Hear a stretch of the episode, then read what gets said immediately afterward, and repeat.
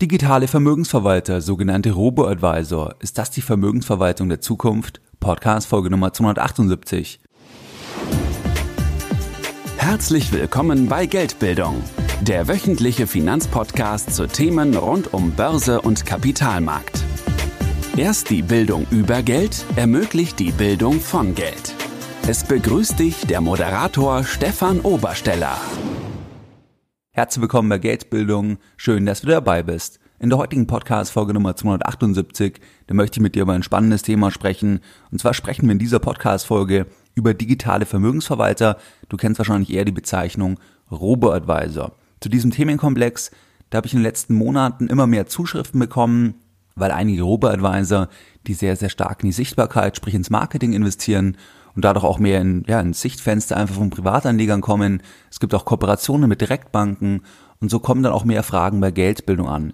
Wir schauen uns in dieser Podcast-Folge an, was ist die Grundidee, wie groß ist der Markt, wann sind die ersten Anbieter gestartet, was sind die proklamierten Vorteile der Anbieter, die werden wir uns kritisch anschauen, dann wie ist der Ablauf, wie können Portfolios aussehen, wie war die Performance im schwierigen Börsenjahr 2018 von einigen Anbietern, das werden wir uns anschauen, Vor- und Nachteile und weitere Aspekte, damit du einfach für dich besser entscheiden kannst, wenn du selbst Angebote siehst, wie kannst du das anpacken, macht es für dich Sinn oder auf was musst du achten.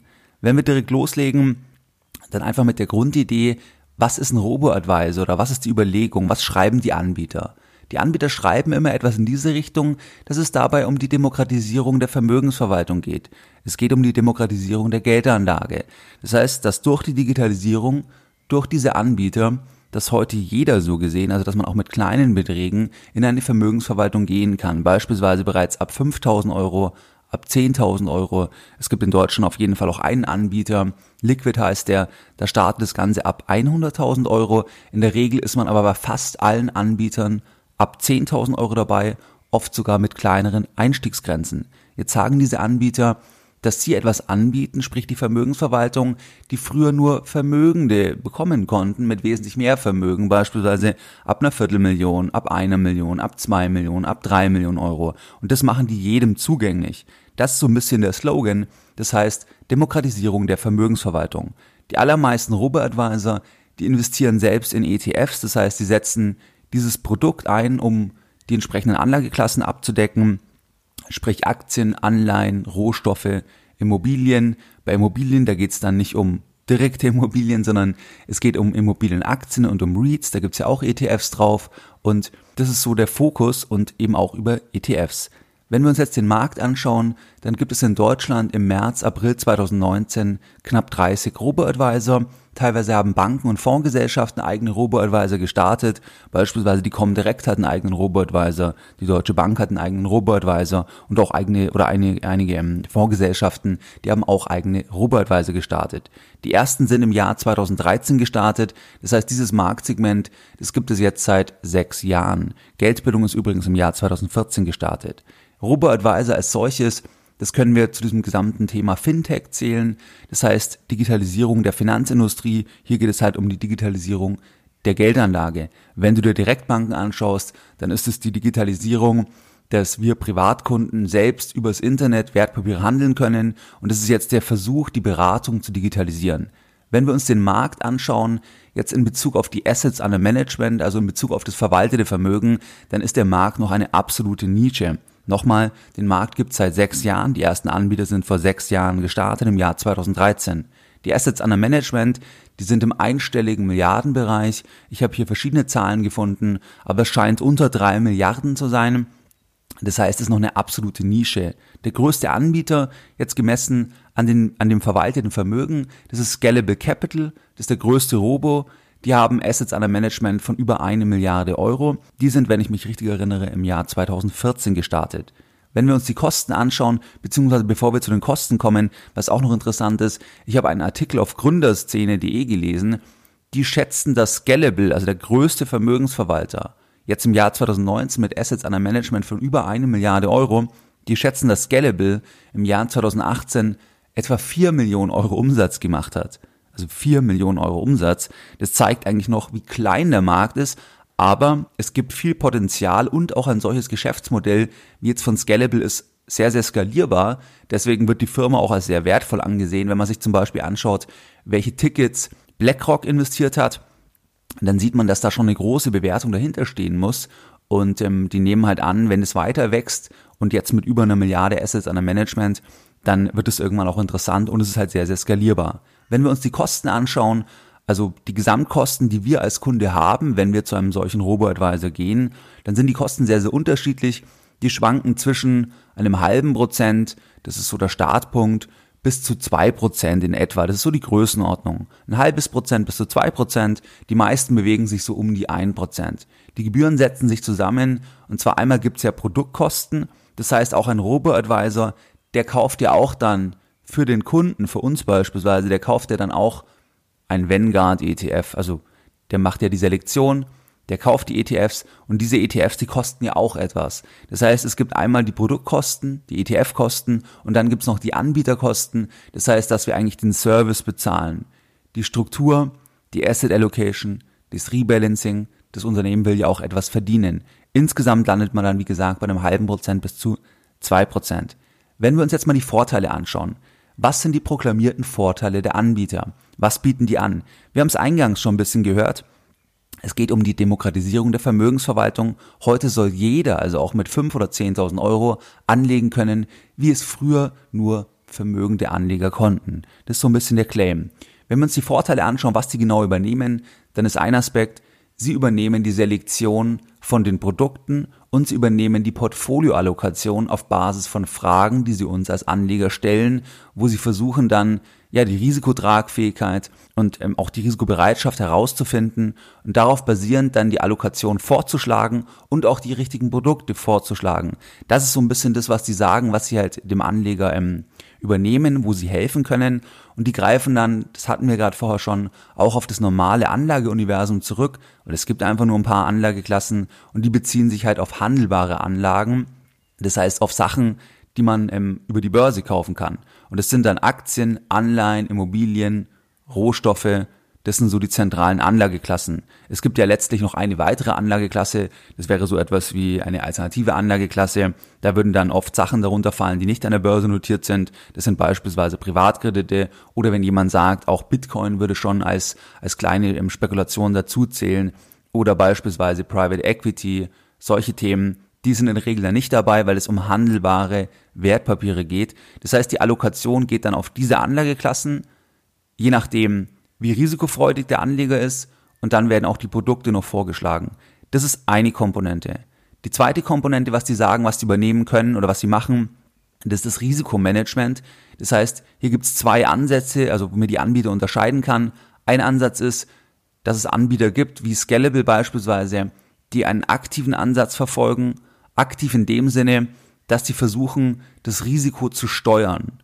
Das heißt, die schreiben beispielsweise, die arbeiten da mit dem Konzept Value at Risk, abgekürzt VAR. Ich möchte einfach mal ganz kurz zitieren. Also das bezieht sich nur von der Grundthematik auf die aktiven Anbieter. Aktiv in dem Sinne, dass sie eben das Risiko versuchen zu steuern. Die schreiben hier, also Scalable schreibt, Zitat Anfang, investieren Sie mit dem guten Gefühl, dass Ihr Portfoliorisiko regelmäßig überwacht wird. Droht eine Abweichung von Ihrer Risikovorgabe, passen wir Ihr Portfolio automatisch für Sie an. Zitat Ende. Das ist die Thematik. Das heißt, die versuchen das Börsengeschehen zu erfassen und dann, wenn es unsicherer wird, wenn das Risiko steigt gefühlt, beziehungsweise hier gemessen mit den Kennzahlen, das machen die dann mit Simulationen, dann verändern die die Allokation, dass sie dann zum Beispiel weniger in Aktien investieren, mehr in Anleihen investieren. Die schreiben dann weiter, was ist Value at Risk, das will ich jetzt nicht im Detail besprechen, nur noch ganz kurz eine Passage zitieren. Und zwar schreiben die, Zitat Anfang, ein angegebener Value as Risk von 12% bedeutet dann beispielsweise, dass das Portfolio in einem Jahr mit einer Wahrscheinlichkeit von 95% nicht mehr als 12% an, an Wert verlieren sollte. Oder anders ausgedrückt, im Mittel kann in einem von 20 Jahren ein Jahresverlust von mehr als 12% auftreten. Die für sie geeigneten Risikokategorien ergeben sich aus der vorgenommenen Geeignetheitsprüfung. Zitat Ende. Das heißt, je nachdem, wie der Anleger eingeschätzt wird, auf Basis der Fragen, ergibt sich dann ein anderer Value at Risk und je höher der ist, desto höher kann auch das Portfolio fallen, wie hier beschrieben. Und andererseits ist auch die Renditeerwartung höher. Und die sagen halt, dass der Vorteil ist, dass der Anleger jetzt hier ein Gefühl hat, wie stark kann denn dann das Portfolio fallen? gegenüber der Aussage beispielsweise, dass ich als Anleger offensiv mein Geld anlege, was ja eher qualitativ ist, die versuchen das in Zahlen auszudrücken. Hier nur ganz kurz am Rande. Das klingt exzellent natürlich. Man muss halt sagen, dass es auch sehr, sehr viele Kritikpunkte an dem gesamten Konzept Value at Risk gibt. Und ähm, da ist in jedem Fall ein ganz, ganz großes Fragezeichen auch zu setzen, inwieweit es langfristig wirklich das bringt, was es ähm, verspricht, weil es natürlich nicht so einfach ist. Und das sehen wir jetzt beispielsweise auch an der Rendite von 2018, aber das vielleicht nur ganz kurz an dem, am Rande jetzt. Und das ist einfach mal ein Beispiel jetzt hier, also die einen Anbieter, die machen das ein bisschen aktiver.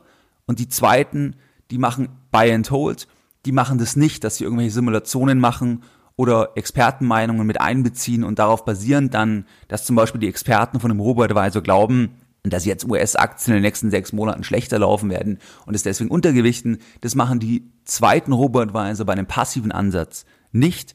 Die bleiben dabei und ähm, das wäre der zweite Ansatz, wie man Risiko steuern kann, was ein Robo-Advisor ähm, anbietet, beziehungsweise wie man die unterscheiden kann. Ein dritter Aspekt, ein dritter Vorteil, was die Anbieter proklamieren, das ist das Thema Rebalancing. Das heißt, beim Thema Rebalancing geht es ja darum, dass du auf Basis von deinem Risikoprofil, da hast du irgendeine Aufteilung, und diese Aufteilung, sobald es investiert ist, die schwankt ja sofort. Die Aufteilung ist ja nie wieder genau so wie damals festgelegt. Du hast aber die Aufteilung Aktien 40 Prozent beispielsweise, Anleihen 60%, Prozent irgendwann mal festgelegt, weil das dein Risikoprofil ist. Jetzt müsstest du ja immer mal wieder das anpassen, wenn du halt sagst, dass du dieses Risiko nur tragen kannst, ansonsten quasi ähm, läuft das Risiko ja irgendwo oder geht, gerät dir ja aus, aus der Hand oder läuft dir aus dem Ruder und ähm, Deswegen gibt es dann Rebalancing und auch, dass man bei schwachen Positionen nachkauft und andersrum. Und das übernehmen die halt für einen. Und das ist dann auch inklusive bei den Robo-Advisern in der Regel halt bei den Anbieterkosten. Das heißt, es ist dann inklusive bei den 1% beispielsweise, wo man bei vielen Anbietern in etwa größenordnungstechnisch landet. Dann könnte man noch sagen, okay, es gibt jetzt noch ein Reporting, gegebenenfalls eine Erreichbarkeit. Und das sind so die wesentlichen proklamierten Vorteile, die die ähm, den Anlegern anbieten und was die sagen, warum sie ihr Geld wert sind. Vielleicht zum Thema Rebalancing noch ganz kurz. Ein Anbieter beispielsweise Quirion, die schreiben, dass sie das mit einer 10% Grenze machen. Das heißt, Rebalancing findet dann statt, wenn die Aufteilung der Anteile, zum Beispiel eben 60% Aktien, 40% Anleihen, wenn das um mehr als 10% abweicht, also über- oder unterschritten wird, dann erfolgt das Rebalancing. Das, das ist zum Beispiel auch ein Thema. Okay, also das sind die proklamierten Vorteile. Wir gehen nachher noch in die Vor- und Nachteile, da werde ich auch noch ein bisschen was dazu sagen. Wenn wir uns jetzt den Ablauf anschauen, dann geht es beim Robo-Advisor wie auch bei einer Offline-Vermögensverwaltung, da geht es ja darum, erstmal zu erfassen, was ist das für ein Kunde? Also beispielsweise, wie viel Risiko kann der eingehen? Also wie hoch ist seine Risikotragfähigkeit und wie ist seine Risikobereitschaft? Das sind ja zwei Begriffe, die da oft genannt werden. Das heißt, die Risikotragfähigkeit, die berücksichtigt die persönliche, finanzielle und familiäre Situation und die Risikobereitschaft, da geht es um die Risikofreude des Anlegers. Ist der Anleger sehr, sehr offensiv? Ist er sehr, sehr offen gegenüber Schwankungen? Beispielsweise, das wäre Risikobereitschaft und Risikotragfähigkeit. Wie hoch ist das Einkommen? Wie hoch sind die Ausgaben? Hat er Rücklagen für schwierige Zeiten neben dem, was er investieren will? Die beiden Komponenten das versucht man zu erfassen. Das sind natürlich Sachen, die man versucht qualitativ zu erfassen, beispielsweise über einen Fragebogen. Ich habe das mal bei einem Robo-Advisor gemacht. Das heißt, wir machen jetzt mal ein kleines Beispiel. Sagen wir, ein Anleger, er heißt Frank, er ist 45 Jahre alt, er ist Familienvater, er ist Ingenieur bei einem Automobilkonzern. Und jetzt habe ich das bei einem Beispiel Robo-Advisor gemacht, und zwar bei Quirion. Da kann man erstmal, also ohne sich da irgendwie anzumelden, das so angeben und dann sieht man mal einen Portfoliovorschlag. Das heißt, die sagen dann, das ist dann so ein Text mit Lücken. Da ähm, lautet es dann, ich bin, da musst du das Alte eintragen, 45 Jahre alt und möchte eintragen, langfristig Geld anlegen. Also Frank möchte das Geld langfristig anlegen. Dann wird das Nettoeinkommen abgefragt. Da sagen wir, Frank verdient als Ingenieur mit 45 bei einem Automobilkonzern 4000 Euro netto. Er hat 3000 Euro Ausgaben. Dann hat er Reserven, das wird auch abgefragt das, also wie viele Reserven haben Sie für wie viele Monate? Da geben wir jetzt zwölf Monate an. Dann wird noch das frei verfügbare Anlagevermögen abgefragt. Da geben wir 250.000 an und dann schreiben wir, wir möchten 100.000 Euro anlegen. Dann wird noch die Risikotoleranz abgefragt. Da geben wir sehr hoch an. Sehr hoch. Das heißt, es wäre dann sehr viel Value at Risk Beispiel Scalable, das wäre einfach eine hohe Aktienquote. Also das ist eigentlich immer das Ergebnis, wenn du halt bei den Fragebögen, wenn da halt rauskommt, dass du letzten Endes eine solide Basis hast, also du hast Reserven, du hast ein Einkommen, das, du hast weniger Ausgaben als Einnahmen und äh, du hast Reserven und du bist, hast eine hohe Risikotoleranz, dann resultiert immer eine hohe Aktienquote. Weil Aktien halt allgemein als riskanter ähm, wahrgenommen werden, weil Aktien halt stärker schwanken können, die Renditeerwartung ist höher und dort, wo du keine oder weniger Risiken eingehen kannst, das sind einfach immer Anleihen und dann halt Anleihen in unterschiedlicher ähm, Abstaffelung. Die sichersten Anleihen sind dann Staatsanleihen, dann könnte man noch ein bisschen High-Yield-Anleihen machen, hochverzinste Anleihen und das werden wir hier auch gleich sehen. Jetzt bei unserem Beispiel, Frank, 45 Jahre, Familienvater, Ingenieur, der legt sehr offensiv an, er ist sehr risikofreudig, weil er hat ja auch noch 20 Jahre. Und jetzt ist ja die Frage, was schlagen die uns jetzt mal vor? Das ist ja hier nur so, ich habe mich hier noch nicht registriert, aber nur, dass du ein Gefühl bekommst, wie die versuchen, das zu ermitteln, weil das ist ja auch schon Teil von dem, ähm, was sie als Angebot quasi haben, was du dann bezahlst, dass sie die Aufteilung für dich übernehmen.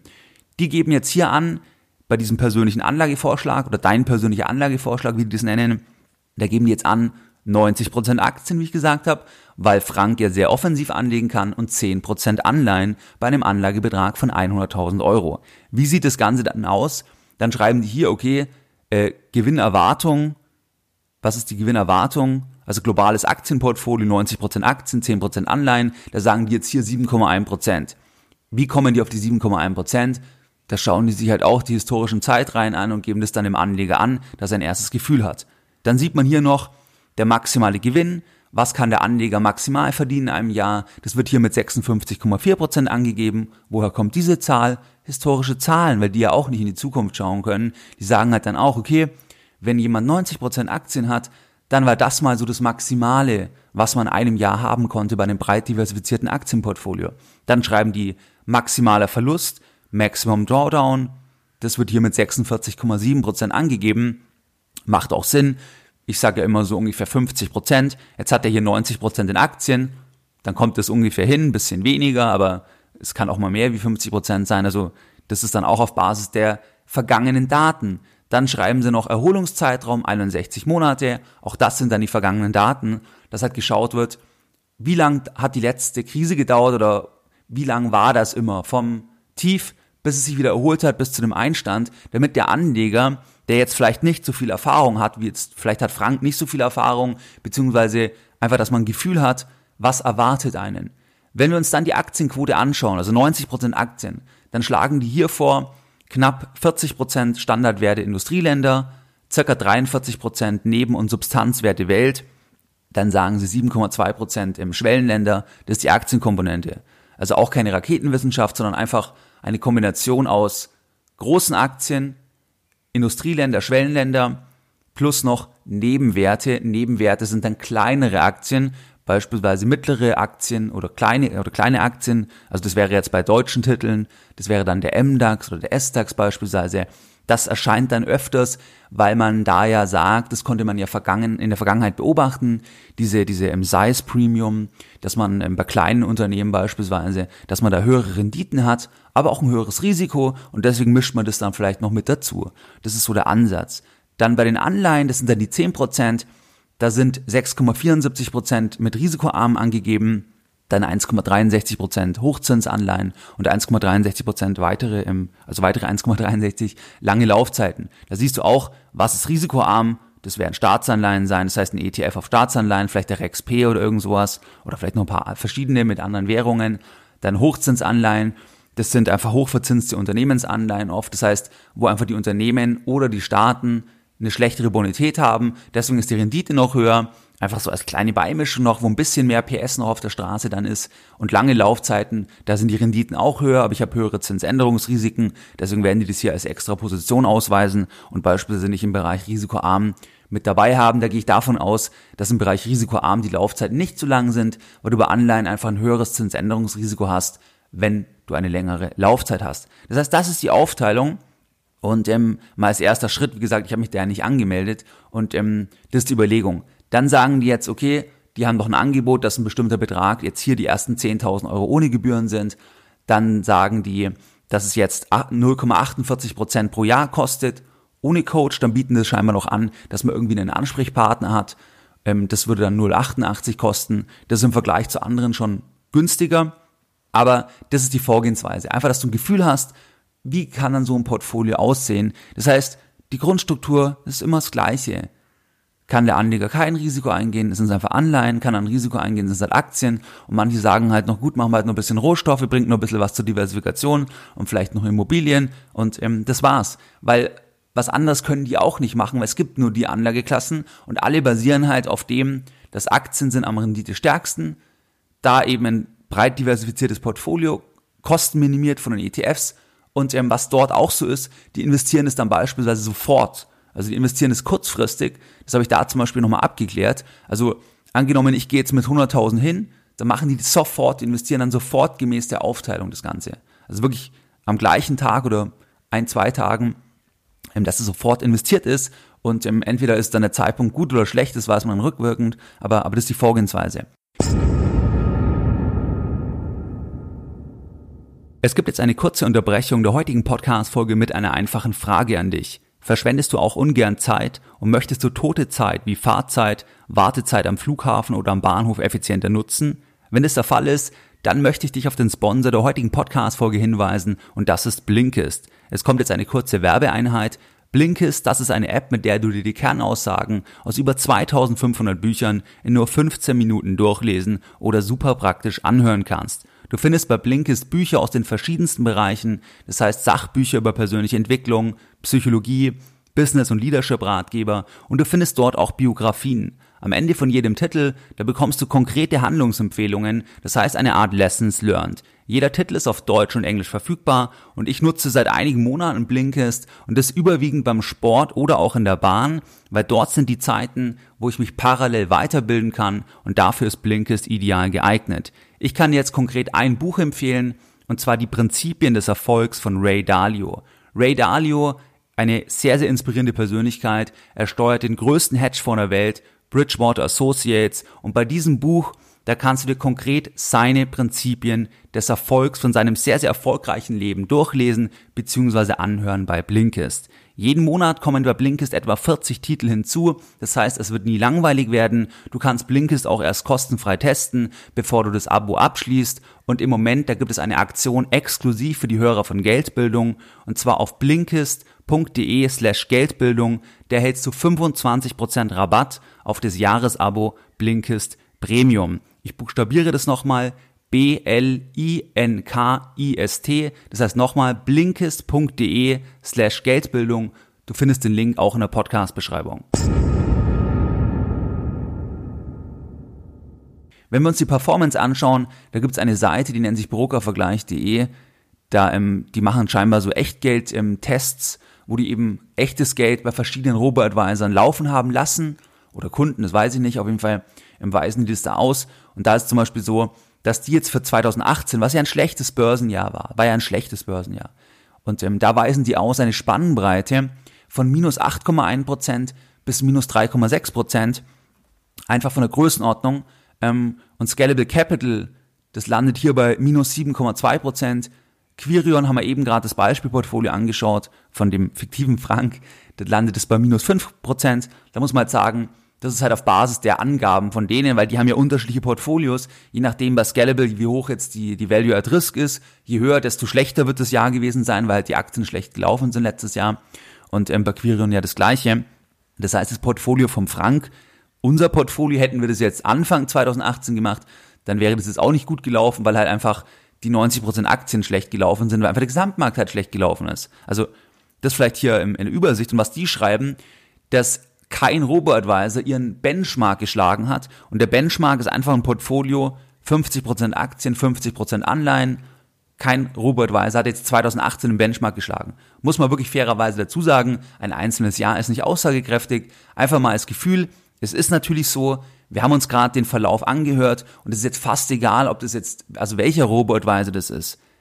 Wenn einfach das Aktienjahr schlecht ist, dann sind die auch im Minus plus dass du tendenziell halt ein bisschen höhere Kosten noch hast, teilweise sogar deutlich höhere Kosten, plus dass du gegebenenfalls noch irgendwie ein aktives Risikomanagement hast, was aus meiner Sicht eher unwahrscheinlich dem Ganzen zuträglich sein wird. Was halt der Versuch ist, dass im Prinzip der Maximum Drawdown gecuttet wird, was aber langfristig aus meiner Sicht einfach der, der Rendite eben nicht zuträglich sein wird, ähm, dann wird man immer in dieser ähm, Region landen. Also da wird man einfach ein Minus haben, weil alle ja ähm, so vorgehen und ähm, das ist einfach für dich, dass du es einordnen kannst. Wenn wir uns die Vor- und Nachteile anschauen, was sind jetzt die Vorteile? Die Vorteile, die sind sicherlich, man hat halt jemanden an der Hand, wenn man es möchte, man kann jemanden anrufen, es gibt das. Inwieweit es einen weiterbringt, wir lassen es offen, aber es gibt einfach das. Zweitens, was ein Vorteil sein könnte, ich bleibe eventuell eher dabei in schwierigen Marktphasen und löse das Ganze nicht so schnell auf. Könnte ein Vorteil sein. Man weiß es nicht. Beim anderen ist es ein bisschen mehr Selbstdisziplin. Das sind für mich zwei wesentliche Vorteile. Der Punkt, dass man jetzt Zugang hat zu einer Vermögensverwaltung, die ähm, früher nur Vermögenden in Anführungszeichen zu, ähm, quasi zugänglich war, ja, ich meine, kann ich dich an die Podcast-Folge mit äh, von Warren Buffett zu diesem Thema verweisen. Bei börsennotierten Wertpapieren, ähm, ja, da ist es halt nicht so, dass es da irgendwie eine geheime Anlage gibt, ähm, die dann immer besser ist, sondern ähm, da ist es oft so, dass auch ein bisschen fancy Anlageprodukte, dass fancy Strategien, also fancy ist jetzt so ein Anglizismus, aber halt irgendwie ganz tolle ähm, Strategien, dass die nicht unbedingt besser sind. Also das würde ich als Argument, das ist halt ein Marketing-Argument so gesehen, was ja legitim ist, aber, aber ich glaube, das wird in der Praxis ähm, schwierig sein. Wenn wir uns die Nachteile anschauen, da sind die Kosten meistens höher, langfristig sind die Kosten oft ein halbes Prozent höher, nur sieben Prozent höher gegenüber einem eigenen ETF-Portfolio und es kann langfristig Zehntausende Euro ausmachen. Es kann bei großen Anlegern, kann es auch in sechsstelligen Bereich gehen, also auf 20, 30 Jahre. Und es wird oft unterschätzt, dass halt 0,5, 0,6, 0,7, wenn man das mehr bezahlt, wenn man jetzt bei einem Prozent landet beispielsweise und bei einem selber gemanagten ETF-Portfolio bei 0,3, 0,4 landet, ja, das kann wirklich sehr, sehr viel ausmachen. Natürlich ist es ja legitim, weil, weil die ja auch was anbieten. Man muss halt schauen, wie weit ist das, was sie anbieten, mir das wert und welche weiteren Nachteile habe ich. Aber das wäre mal ein Nachteil. Die Kosten sind meistens höher. Manche sagen dann, sie können das Portfolio nicht so abbilden, weil ähm, wir haben so viele ETFs, wir machen das Rebalancing und das ist ja alles in der Gebühr inklusive. Und wenn Sie das jetzt mit 20.000 machen würden, so sagen es manche Anbieter, dann würdest du höhere Kosten haben, weil du würdest ja dann die Transaktionskosten selber bezahlen. Da ist halt wieder die Frage, inwieweit bringt mir das was, wenn ich immer noch mehr ETFs habe? Ich sag mal ganz einfach, mehr als fünf, sechs ETFs, das braucht kein Anleger, auch nicht, wenn er drei, vier, fünf Millionen im Portfolio hat letztlich. Und ähm, das heißt, das Argument basiert darauf, dass man einen Vorteil hat, wenn man immer mehr Produkte hat, den ich aber so gar nicht sehe. Das ist kein Vorteil, weil, weil die Diversifikation, das ist marginal, das, das, das bringt ja nicht mehr so viel. Aber das schreiben die halt dann, warum manchmal, oder so schreiben es ja manche Anbieter, dass ihre Kosten sogar dann geringer sind gegenüber dem selbstverwalteten Portfolio, weil das ja, weil die Kosten ja inklusive sind, ähm, diese Gesamtgebühr, die Transaktionskosten. Wenn wir uns anschauen, da musst du dich natürlich, also das wäre der zweite Nachteil, du musst dich an den Anbietern orientieren. Das heißt, was die sagen, beispielsweise, wenn die Rohstoff-ETFs haben, wenn die viel Anleihen-ETFs haben, die Art des Rebalancings, das ist natürlich die Leistung, die dir abgenommen wird, aber gleichzeitig wird sie dir abgenommen, also du hast es nicht mehr in der Hand. Das heißt, das muss man halt auch dazu wissen, dass man halt dann ähm, die Portfolios von denen, da gibt es zwar dann verschiedene und so weiter, aber man muss sich halt ein Stück weit an deren Struktur orientieren und sei es jetzt eben in Bezug auf Anzahl an ETFs, welche ETFs oder auch ob man sofort investiert. Da muss man sich orientieren. Ich würde zum Beispiel größere Beträge, also ich sage mal 100.000 Euro mehr, würde ich jetzt im April 2019, März 2019, würde würd ich nicht sofort investieren. Und das machst du aber hier, zumindest bei einem weiß ich es, weil da habe ich das telefonisch erfragt. Und ähm, das macht ja auch Sinn, weil die sonst ja die Gebühr gar nicht abgreifen können letzten Endes. Das heißt, wenn die jetzt sagen würden, sie investieren das über drei Jahre, dann würden sie ja immer nur auf einen kleinen Teil, was jetzt investiert ist, diese Gebühr investieren, die ja eh nicht hoch ist, also im Vergleich jetzt zu einer Offline-Vermögensverwaltung. Und dann wird es auch wahrscheinlich wissenschaftlich, ähm, wenn man das nachfragen würde bei denen, werden die wahrscheinlich sagen, ähm, Timing the Market ist, ist wichtiger gegenüber Timing the Market. Ja, das stimmt schon auch. Aber jetzt sind die Märkte jetzt so gut gelaufen in den letzten zehn Jahren, ab seit 2018, dass es aus meiner Sicht auch aus psychologischer Sicht einfach vom Vorteil ist, es gestaffelt zu machen, was so ein Anbieter halt nur schwer machen kann, weil er dann erst eben nur wenig verdient oder erst in drei Jahren dann äh, die volle Gebühr aufs, aufs gesamte Geld nimmt. Also das ist der zweite Nachteil. Du musst dich einfach am Anbieter orientieren. Und der dritte Nachteil, der geht Hand in Hand. Du gibst die Verantwortung wieder ab. Du gibst die Verantwortung ab und sagst, ja, die werden das schon machen ich weiß ja, also ich verstehe vielleicht auch gar nicht genau die Produkte und ähm, das ist natürlich immer, ja, muss man halt überlegen, ob man das halt möchte, weil aus meiner Sicht, deshalb meine Erfahrung, dass halt beim Thema Geld die Verantwortung, die kannst du zwar abgeben, aber du hast halt immer das Risiko. Hier ist es halt ein bisschen strukturierter, weil man weiß, wie ist die Aktienquote, was sind dann die Produkte, das kannst du nachschauen. Dann sind es ETFs in der Regel, es ist halt transparenter, ja. Aber trotzdem, es fängt ja schon an, wenn du jetzt zum Beispiel so eine, so eine ähm, Risikostrategie hast. Ich würde mal behaupten, dass die aller, allerwenigsten Kunden das verstehen, ähm, was steckt hinter diesem Modell Value at Risk. Ich glaube, dass auch viele das überschätzen werden, die Leistungsfähigkeit, weil auch ein solches Modell basiert ja auf Annahmen, die sich so realisieren können oder nicht. Aber die Risiken da so zu steuern, das ist ja das, woran alle Anleger, ähm, woran alle Anleger weltweit arbeiten, weil das wäre ja die Kunst, wenn ich weiß, wann dreht sich das Bild, wann fällt der Markt, wenn ich das irgendwie durch irgendeine Kennzahl, ist ja egal durch was, Charttechnik, Kennzahl, egal durch was, wenn ich das irgendwie erfassen kann, das wär's ja. Weil das wäre ja dann super Market Timing. Dann könnte ich ja dann die Risiken reduzieren, lass das Ganze nach unten gehen und dann Risiken erhöhen also mehr in Aktien und wäre dann besser dabei. Aber das ist ja genau die Schwierigkeit, das ist ja genau das Problem vom Market Timing. Also grundsätzlich das Thema, ich gebe Verantwortung ab. Das war eigentlich schon der vierte Punkt, den ich jetzt genannt hatte. Also viele Anbieter werden gar nicht unbedingt wissen, was sie machen. Die werden diesen ähm, Risikoansatz überschätzen in der Leistungsfähigkeit. Und man muss halt sagen, die Anbieter hängen natürlich auch einfach am Gesamtmarkt. Also wenn wir schwierige Börsenjahre sehen, dann, dann werden die auch alle fallen, plus du hast höhere Kosten, plus du hast eben noch den Versuch bei einem aktiven äh, Risikoansatz, dass da irgendwas gerettet wird, was auch sehr, sehr ähm, schwierig ist. Dann ein weiterer Nachteil kann auch sein, dass die Anbieter relativ neu sind. Das heißt, die Anbieter gibt es seit 2013.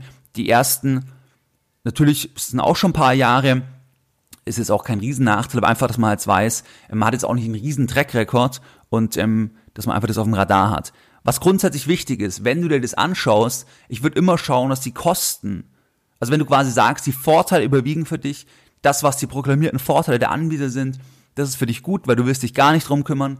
Du willst aber, dass die Kosten geringer sind gegenüber einer analogen Vermögensverwaltung, gegenüber einer Bankberatung. Was ist dann wichtig? Du solltest auf jeden Fall schauen, dass die Kosten unter einem Prozent sind, also maximal ein Prozent, also Gesamtkosten. Wirklich Kosten ETFs, Kosten Anbieter unter einem Prozent. Das zweite ist, ich würde darauf achten, dass der Anbieter, dass der Robo-Advisor das Ganze über ETFs abbildet, nicht über aktive Produkte. Dann der dritte Punkt, ich persönlich würde kein dynamisches Risikomanagement machen. Also da würde ich Anbieter ausschließen aus der Liste, wenn man das machen möchte, die ein dynamisches Risikomanagement machen, die sagen, wir wissen, wann wir das Risiko rausnehmen müssen und wann erhöhen müssen, weil ich persönlich glaube da nicht dran, ähm, dass das langfristig einen Vorteil bringt. Vielleicht glättet es etwas die Volatilität, aber gleichzeitig wirst du auch Performance liegen lassen und ähm, deswegen würde ich darauf achten, dass es der Anbieter nicht macht. Dann ist auch nur wichtig, ich würde mich nicht auf Rankings verlassen. Also wenn du jetzt bei Google das zum Beispiel eingibst, Robo-Advisor, Test oder irgendwas, da gibt es sehr viele Rankings, aber du musst immer noch mal selber schauen, dich wirklich einlesen und es ist gar nicht so einfach, das zu erfassen bei diesen knapp 30 Robo-Advisor. Ähm, was, was machen die überhaupt? Also man muss sich da einfach ein bisschen Zeit nehmen, aber nicht blind auf Rankings verlassen, weil ähm, ja, da weiß man auch nicht, wie wurden die gemacht und du weißt ja selber, wie es bei anderen, in anderen Bereichen ist bei Rankings. Das ist ja auch mal so eine Sache, welche Kriterien, die wählt ja auch wieder der, der das Ranking erstellt, wählt die Kriterien aus. Oder ähm, deswegen schau da selber, dass du dir jeden anschaust, wenn du also letzten Endes ähm, sagst, dass es für dich interessant sein könnte. Und dann ist es so, das hatte ich auch schon ein bisschen erwähnt, Demokratisierung der Vermögensanlage. Jedermann kann jetzt investieren wie die Reichen in Anführungszeichen. Ähm, es ist halt im Bereich von handelbaren Wertpapieren, also Wertpapiere, die an der Börse notiert sind, da gibt's nicht die Strategie. Ähm, ich erinnere dich an die Podcast-Folge mit Warren Buffett, der gesagt hat in seinem Shareholder-Letter, die Leute wollen das, wenn jemand, also da reden, der hat ja davon ganz Reichen geredet, die hunderte Millionen haben, ähm, die wollen daran glauben, ähm, dass es eine Strategie gibt, dass es eine überlegene Strategie gibt, wie in anderen Lebensbereichen, Fünf-Sterne-Hotel, Suite, First Class und so weiter. Aber das ist im Anlagebereich schwieriger, weil gerade bei handelbaren Wertpapieren doch die Informationstransparenz relativ hoch ist. Das heißt, das würde ich eher unter dem Aspekt, unter dem Aspekt im Marketing, im, sag ich mal, einklammern und nicht so sehr, dass das wirklich dir einen Vorteil bringt, weil, ähm, wie gesagt, ein ganz einfaches ETF-Portfolio wird die allermeisten schlagen. Man hat da den Nachteil, wenn man jetzt zum Beispiel sagt, ich mache 70% Aktien, 30% beispielsweise Tagesgeld, dann hat man halt den Nachteil, dass diese 70 Prozent wirklich extrem schwanken können und dass das der Anleger halt mit ausreichend Geldbildung wissen muss, aushalten muss, kennen muss und so weiter. Aber das ist ein Punkt, der, ähm, der auf jeden Fall ein bisschen wackelig ist. Aus meiner Sicht haben Robo-Advisor definitiv eine Daseinsberechtigung. Ich finde es ein extrem interessantes Segment. Es ist einfach auch eine Digitalisierung von einer Branche. Aber für mich persönlich, ähm, das sind am Ende, oder die Wertschöpfung. Woher kommt die Wertschöpfung? Wie gesagt, die hängen ja auch einfach am Gesamtmarkt. Die können auch nicht zaubern, die haben auch keine Glaskugel. Die Wertschöpfung, das, die hängt halt am Marketing. Das heißt, wenn ich jetzt ein Anbieter wäre, da muss ich halt versuchen letztlich, ähm, dass ich halt so einen starken Brand aufbaue, dass die Leute halt mir vertrauen, dass ähm, und deswegen die Assets im Prinzip geben. Das ist eigentlich die Wertschöpfung. Die Wertschöpfung wird aber sehr wahrscheinlich nicht durch eine überlegene Rendite auf lange Sicht kommen, weil man eben die besprochenen Punkte hat, höhere Kosten, ähm, gegebenenfalls noch dieses Risikomanagement-Thema, was eher ähm, negativ sein sollte aus meiner Sicht und so weiter. Also die Wertschöpfung ist im Marketing. Das machen einige ja auch sehr, sehr gut, weil die auch mit Banken zusammenarbeiten. Also die haben ihre Daseinsberechtigung. Ähm, da würde ich auch noch von Hörern gefragt, würde ich es persönlich machen? Ich persönlich würde es definitiv nicht machen, ähm, weil ich glaube, dass ein einfaches Portfolio, ein einfachstes Portfolio, also wo du wirklich sagst, meinetwegen machst du ein Anleihen-ETF, 30% Anleihen, 70% Aktien oder 50-50, ich glaube, dass du die meisten schlagen ähm, würdest, weil, weil du da viel geringere Kosten haben kannst ähm, du kannst es selbst steuern, du hast selbst die Verantwortung übernommen und so weiter. Ähm, das kann man ja noch anders machen, aber, aber nur grundsätzlich. Und was halt auch der Fall ist, du bezahlst halt für diese Allokation, du bezahlst jedes Jahr die höheren Kosten.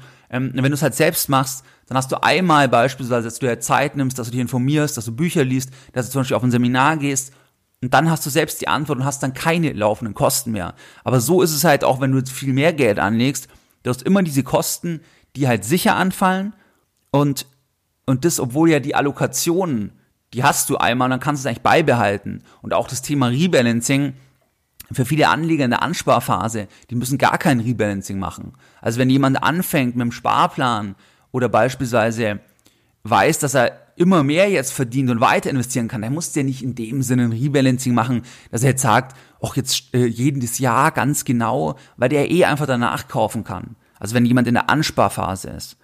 Rebalancing, klar, je weiter du ähm, investiert hast und je weniger dazukommt, dann machst du halt ein Rebalancing, ohne dass du mit, das mit neuem Geld machst. Ansonsten kannst du ein Rebalancing mit neuem Geld halt machen. Also das vielleicht zum Abschluss. Ich persönlich würde das nicht machen, Daseinsberechtigung vorhanden, aber Wertschöpfung aus meiner Sicht, ist meine persönliche Meinung, ähm, Wertschöpfung vor allem übers äh, Marketing, weil die Börse ist es schwierig, darüber da irgendwie einen, ähm, äh, quasi eine, eine, einen Vorteil für den Kunden nachkosten ähm, zu erwirtschaften. Was waren jetzt die Lessons learned in der heutigen Podcast-Folge Nummer 278? Deine Lessons learned in der heutigen Podcast-Folge. In der heutigen Podcast-Folge, da haben wir über digitale Vermögensverwalter gesprochen, über sogenannte Robo-Advisor. Die Anbieter schreiben sich auf die Fahne, die Demokratisierung der Geldanlage, die Demokratisierung der Vermögensverwaltung voranzutreiben durch die Digitalisierung, weil heute durch diese Geschäftsmodelle die Einstiegshürden für eine Verwaltung viel geringer sind, beispielsweise bereits ab wenigen tausend Euro, ab 10.000 Euro. Es gibt auf jeden Fall einen Anbieter in Deutschland, da startet das Ganze erst ab 100.000 Euro. In der Regel bist du aber ab 10.000 Euro bei fast allen Anbietern dabei. Die Anbieter realisieren das auch in der Regel über ETFs. Es gibt knapp 30 aktuell jetzt im März, April 2019. Teilweise haben Banken, Fondsgesellschaften eigene Robo-Advisor. Die ersten sind im Jahr 2013 gestartet. Es ist insgesamt noch eine absolute Nische. Da ist bisher ein einstelliger Milliardenbetrag investiert, unter drei Milliarden Euro. Das war so die Zahl, die ich gefunden habe. Der größte Robo-Advisor, gemessen an den Assets under Management, ist Scalable Capital mit über eine Milliarde Euro aber ähm, ist auch noch am Anfang so gesehen, wenn man sich den Umsatz anschaut, da hat Gründerszene beispielsweise in einem Artikel geschrieben, etwas von 4 Millionen Euro im Jahr 2018. Ähm, einfach, es ist noch am Anfang, aber es ist am Starten und am Wachsen, dieses Segment. Wenn wir uns die Kosten anschauen, da liegen die Kosten insgesamt, also ETF-Kosten und Anbieterkosten, da liegen die bei vielen Anbietern so bei 1% circa.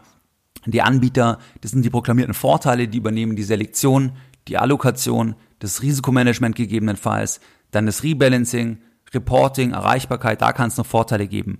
Der Ablauf ist in der Regel immer so, es wird versucht, über einen Fragebogen ein Gefühl zu bekommen, wie ist denn die Risikotragfähigkeit und die Risikobereitschaft vom Anleger und je risikofreudiger der Anleger ist, desto mehr Aktien-ETFs hat er und ähm, je risikoaverser ist, desto mehr Anleihen-ETFs hat er. Das ist eigentlich so die, die Vorgehensweise. Und ähm, wir haben uns ein Beispielportfolio angesehen. Die Performance 2018 war bei den meisten Robo-Advisor jetzt nicht so toll. 2018 war insgesamt einfach ein schwieriges Jahr und ist auch ganz wichtig. Ein Robo-Advisor kann sich nicht dem Gesamtmarkt entziehen, weil die investieren genauso in breite Indizes, in die auch Privatanleger direkt investiert sind, wenn sie es im Eigenregie machen und ähm, da hängen die auch am Gesamtmarkt einfach. Das heißt, die Vorteile, die wir uns angesehen haben, man hat eine gewisse Hilfe, man bleibt vielleicht eher dabei, aber die Nachteile sind höhere Kosten, ähm, man muss sich am Anbieter orientieren, man gibt Verantwortung ab, die werden genauso fallen, wie gesagt, wenn der Markt fällt, siehe 2018. Viele Anbieter werden nicht genau verstehen, was die eigentlich machen, wie gehen die vor, wie läuft das Rebalancing, was hat es mit diesem Risikomanagement auf sich? Und viele Anbieter sind relativ neu. Grundsätzlich, wenn du so etwas machen solltest oder willst, Kosten unter 1%, Abbildung über ETFs, ich würde kein dynamisches Risikomanagement wählen, also Anbieter, die das nicht machen, die kein dynamisches Risikomanagement machen, dann ähm, du solltest dich nicht blind auf Rankings verlassen, sondern die Anbieter genau anschauen. Und auch das Thema Demokratisierung der Vermögensverwaltung, da ist ein Fragezeichen zu setzen, weil es halt nicht die Strategie gibt, die jetzt jemand mit einer Million hat bei börsennotierten Wertpapieren, die jetzt überlegen wäre, weil einfach der Markt doch relativ transparent ist und ähm, das ist dann eher so ein Marketing im Slogan. Aus meiner Sicht die Daseinsberechtigung auf jeden Fall vorhanden, aber aus meiner Sicht, das ist meine persönliche Meinung, ähm, da ist die Wertschöpfung, die kommt bei den Firmen vor allem übers Marketing, ähm, dass man die Marke aufbaut, Bekanntheit und dass Leute sagen, ja, wir investieren da, aber nicht so sehr über die Überlegenheit, ähm, dass es wirklich dann mehr Rendite ähm, bringt. Wie du es gewohnt bist, da möchte ich auch die heutige Podcast-Folge wieder mit einem Zitat beenden und heute ein Zitat von Geldbildung. Wenn Anleger sich nach reiflicher Überlegung mit ausreichend Geldbildung eine Anlagestrategie verschrieben haben, dann sollten sie an dieser Strategie festhalten. Mehr Informationen zu Themen rund um Börse und Kapitalmarkt findest du unter www.geldbildung.de. Und immer daran denken, Bildung hat die beste Rendite.